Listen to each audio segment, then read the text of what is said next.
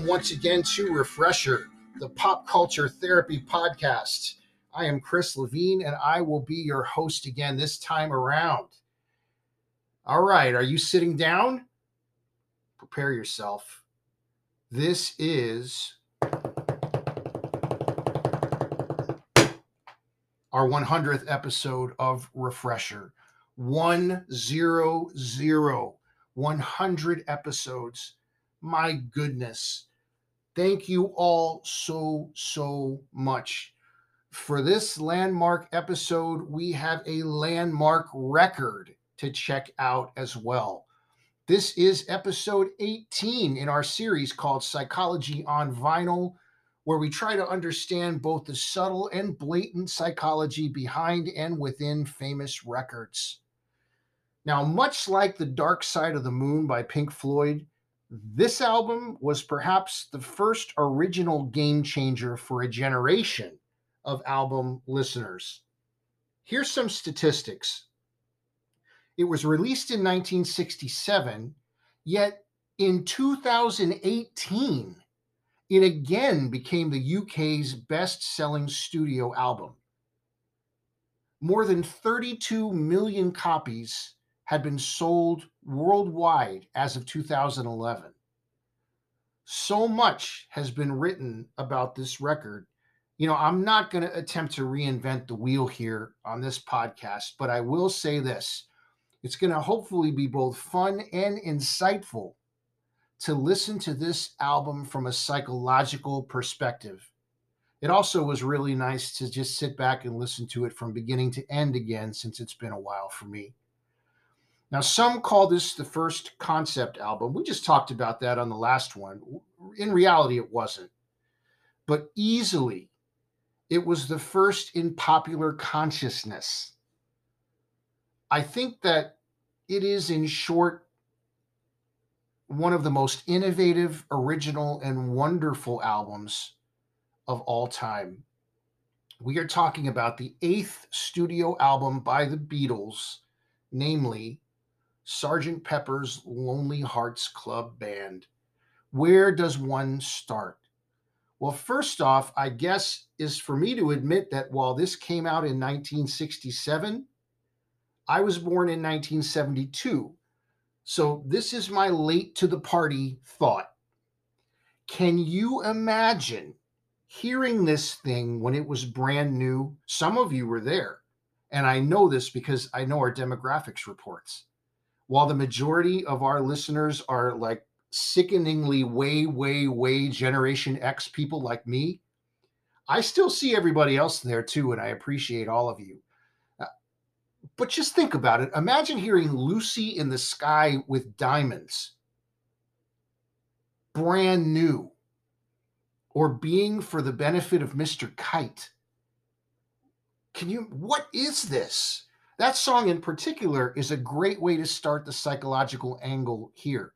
Here is the biggest band in the world deciding to be another band and they're just so in- instrumentally experimental on this thing. On Mr. Kite, again, for example, John Lennon wanted the song to literally feel like you were at the circus. He literally asked George Martin, their producer, who some call the fifth Beatle, which I agree with, make this happen, and was quoted as saying to George Martin, I want to smell the sawdust, George. And when they completed this thing, you basically can. Everything from the cover of this record to the songs in its very loose concept were so fresh and different and exciting. I mean, imagine flipping the record over and the first thing that you hear on side two, not knowing it was coming, was music that sounded like it was made in India. It, it had fun cutouts inside to play with. On this record, the Beatles gave us rock and roll, they gave us ballads, world music, psychedelic music. I don't know, how would you describe She's Leaving Home? Orchestrated pop, maybe. Then there's the ragtime English music hall when I'm 64 sounding thing. And the new music style that they themselves created, in my opinion, possibly the best Beatles song ever. And that's saying something. The album's closer, A Day in the Life. In the book Rock Counterculture and the Avant Garde, 1966 to 1970, How the Beatles, Frank Zappa, and the Velvet Underground Defined an Era, it said this McCartney envisioned the Beatles' alter egos after being able to do a bit of B.B. King, a bit of Stockhausen, a bit of Ravi Shankar, a bit of Pet Sounds, and a bit of The Doors. It was also quoted here that he at this time saw the group as pushing frontiers. That's very accurate. So let's break all of this down. The first song sets the tone, the title track Sergeant Pepper's Lonely Hearts Club Band. Here are the Beatles. Tired of touring to audiences where the screaming was so loud that nobody could actually hear them play Paul McCartney hears Pet Sounds by the Beach Boys, especially the song God Only Knows, and is so moved and just driven to take his music even further. The world and its young people are getting more and more experimental in general. So, what do they decide to do? They decide, let's just not be the Beatles. Let's become this other band. Now, the cover is interesting because it's open to so much interpretation, but it shows what many view to be a grave that says Beatles. And the new colorful band in a park like setting with their crowd being a huge group of famous people. Now, not everyone thinks it's a grave, so you don't have to think so, but to me, it works. So I've always kind of viewed it that way. It's almost like they, they, they're putting the Beatles away. Now, we've talked about method acting often on our show. And this is not totally method acting, but it's kind of similar here. See, they knew that not being the Beatles for a minute opened the door for anything and everything they wanted to do. They knew not going on tour and dealing with all that meant that they could use any instrument that they could find on the planet and one can feel this freedom all over this masterpiece. Next comes with a little help from my friends. For my money, the most impressive thing to me is how Lennon and McCartney chose Ringo Starr to sing this song. Think about this. If you wrote this gem of a song, would you want somebody else to sing it? Especially if the singer wasn't necessarily at your level of singing ability or range. That's exactly what they did. And it made a great song, also a very charming song. His vocal is absolutely what it needed. Because of his singing it, it becomes an everyman song, with the other harmonies just taking it to higher places and with a bass line that is impossibly stellar using Ringo Starr just shows how confident this band was in their own skin at the time to have him do the lead vocal on the first real song. This was an anything is possible time for the Beatles. And because of bands like them and the Beach Boys, it soon became that way for music in general and records in general. Lucy in the Sky with Diamonds screams this possibility into the universe. It is a phenomenal example of making original music. And I'm sorry, but again, can you imagine hearing this for the first time in 1967? It had to have been incredible. What the Beatles' secret weapon was throughout their tenure, and especially on this album, was simply the ability to write great songs. I don't mean to oversimplify it, but that's really what it is. They always knew how to write well written, melodic, and just plain good songs. where many later psychedelic attempts by other groups failed was because, yes, a lot of the later psychedelic stuff was outer spacey and trippy, but the actual song maybe have maybe was a little mediocre. These songs could be played totally straight and they still would be gripping. The song Getting Better is another one on this album, which is total self reflection and deciding to change one's negative traits to positive ones. Uh, going to the psychological angle again, they sing, Man, I was mean, but I'm changing my scene and I'm doing the best that I can, which about sums it up. But I'd love to spend a moment and jump to the song She's Leaving Home. This is a masterpiece. What I love about this song, which is absolutely genius, is that you can sympathize with everyone in the song. There are no good guys, there are no bad guys, just people adapting to their choices or the fruits of their choices. Kids may have listened and felt totally connected to the overprotected girl and may have rooted for her. Parents could listen and could totally understand the obviously loving parental perspective. Or because it's done so effectively, you can actually simultaneously feel for both. The McCartney vocal is the narrative and the young woman's perspective, well, not exclusively and Lennon's vocal is the perspective of the parents. The bottom line every single person in this family obviously loves every other person very, very much. I don't hear rebellion. I don't hear unreasonable parenting. Things are just changing, and each of them are trying to fathom either why the changes are happening or why they've taken so long to happen. This, with the falsettos, the string arrangements and the theme. It's brilliant. Put it this way if you thought at the time that She Loves You, Yeah, Yeah, Yeah, Beatles only had a short shelf life, this song alone proved this dead wrong. What a huge jump in ability, possibility, and maturity here. The song When I'm 64 is psychologically interesting too. On first listen, it sounds like a man wondering if his girlfriend or wife would still love him when they got older together. But remember, this is loosely a concept album.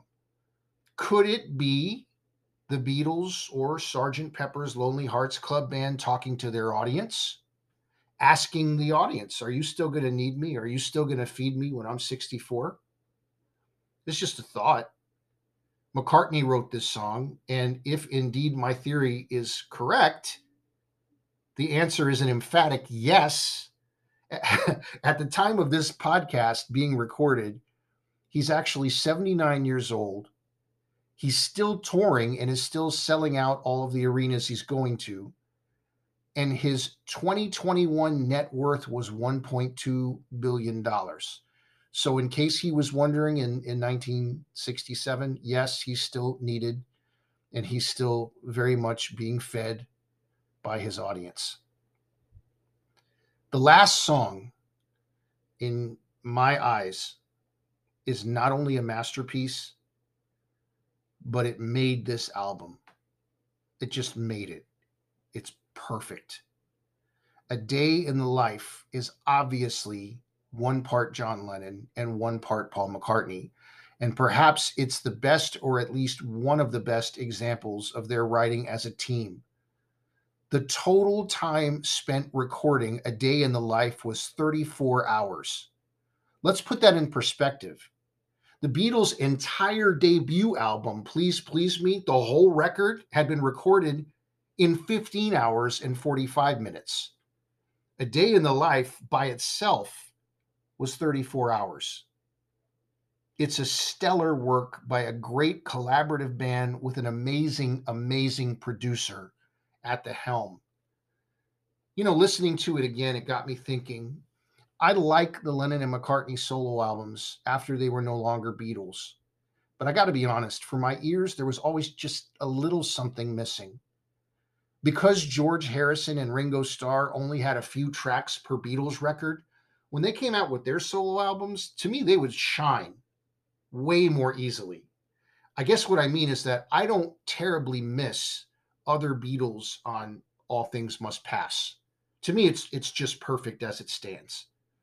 But I always have wondered about what Lennon and McCartney songs would have sounded like if they stayed together, not on solo albums, but still written and recorded as Beatles on Beatles albums. Imagine if the song Imagine or Watching the Wheels were Beatles songs, or Junk in its fullest sense, or Let 'em In were completed Beatles songs on official Beatles records. They are what they are, and they're great, but one can wonder. Back to a day in the life with this one, we don't have to wonder because it's exactly what happened. A day in the life is like your first day back to work after having taken a vacation. Goodbye, Pepperville. Hello, 4,000 holes in the road in Blackburn, Lancashire. It's like the Beatles took off the band costumes, put their regular clothes back on, and once again decided to be not the Sgt. Pepper band, but the Beatles. The impact of all of these things that make up this record audibly and visually was literally earth shattering. Notice what Rolling Stone magazine said about this album. It says the closest Western civilization has come to unity since the Congress of Vienna in 1815 was the week that the Sgt. Pepper album was released. In every city in Europe and America, the radio stations played it and everyone listened. For a brief while, the irreparable fragmented consciousness of the West was unified, at least in the minds of young people. You know, guys, I once heard a story about why Chrissie Hynde named her band the Pretenders. I certainly hope it's true because it's great. Uh, I read that she was hanging around with bikers. A lot of them were blatantly racist. Not to say that all bikers are, or that by any means she was, but they were. Anyway, the song The Great Pretender by the Platters came on the radio. And one of the bikers went in the other room so that none of his buddies could see him, and he cried because he thought it was just so beautiful witnessing this and seeing the power of music, the fact that the great pretender by African Americans had this effect on this person, she decided to name her band the Pretenders. Now, I bring this up for simple yet complex reasons. Music is insanely powerful we are going to have an episode soon about how and why it literally gives us chills sometimes. But this record by the Beatles seems to have collectively done so globally, which is a huge accomplishment.